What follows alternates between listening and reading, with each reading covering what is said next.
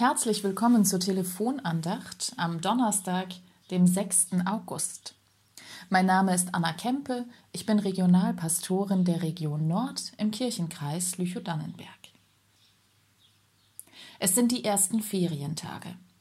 Wir sitzen am Frühstückstisch. Das Radio dudelt vor sich hin. Moment, das Lied kenne ich doch, denke ich, und höre ganz genau hin. What the world needs now is love, sweet love.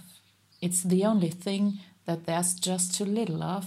What the world needs now is love, sweet love. No, not just for some, but for everyone. Oder auf Deutsch, was die Welt braucht, ist Liebe, innige Liebe. Das ist die einzige Sache, von der es noch nicht genug gibt. Was die Welt braucht, ist Liebe, innige Liebe, nicht nur für einige, sondern für alle. Ich blättere durch die Zeitung. Mein Sohn studiert die Inhaltsstoffe der Erdbeermarmelade. Mama, was ist dein Lieblingsbuchstabe? Die Frage trifft mich unvorbereitet. Äh, sage ich und muss kurz überlegen. Ich weiß nicht, vielleicht das ähm, L? Gut, sagt mein Sohn. L wie äh, Luftballon oder wie Leberwurst? Ja, sage ich. Oder wie, wie lustig oder wie, wie Liebe. Okay, sagt mein Sohn. Wir schweigen, ich nehme die Zeitung wieder auf, mein Sohn liest jetzt einen Comic. Lieblingsbuchstabe L.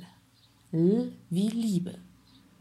Wahrscheinlich hat das Lied von eben mich dazu gebracht. Ich muss an Paulus denken, der so viel von der Liebe schreibt, der von den vielen Gesichtern der Liebe spricht, vom körperlichen Begehren, der herzenstiefen Freundschaft, dem großen Herz der anderen gegenüber, und der ganz gelassen sagt, die Liebe eifert nicht und bläht sich nicht auf, sie ist langmütig und freundlich, sie freut sich an der Wahrheit, hält alles aus und allem stand. Und außerdem ist sie die größte unter den großen dreien. Na, wenn das man immer alles so einfach wäre. Die Liebe ist doch oft gar nicht richtig gelassen oder groß. Wenn man zum Beispiel verliebt ist und der andere nicht, dann kann die Liebe nichts machen und man fühlt sich elend. Andererseits hat die Liebe eine solche Macht, dass sie dich entweder zum Weinen bringen kann oder dir Superkräfte verleiht. Die Liebe verändert den, der liebt, und irgendwie wächst man doch an der Liebe oder den Liebeserfahrungen. Aber kann man einfach beschließen zu lieben? Das wohl eher nicht. Ich lege die Zeitung beiseite und schreibe einen Einkaufszettel. Und dann noch die Liste mit den Dingen, die noch zu erledigen sind. Insgesamt eher nervige Sachen. Aufräumen, das Bad putzen, Wäsche aufhängen. Ich male ein Herz dahinter, so als Ausgleich. Was ist schon die Liebe?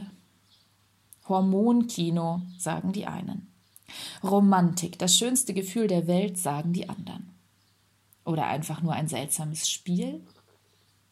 Liebe ist Lebenselixier. Gott ist die Liebe.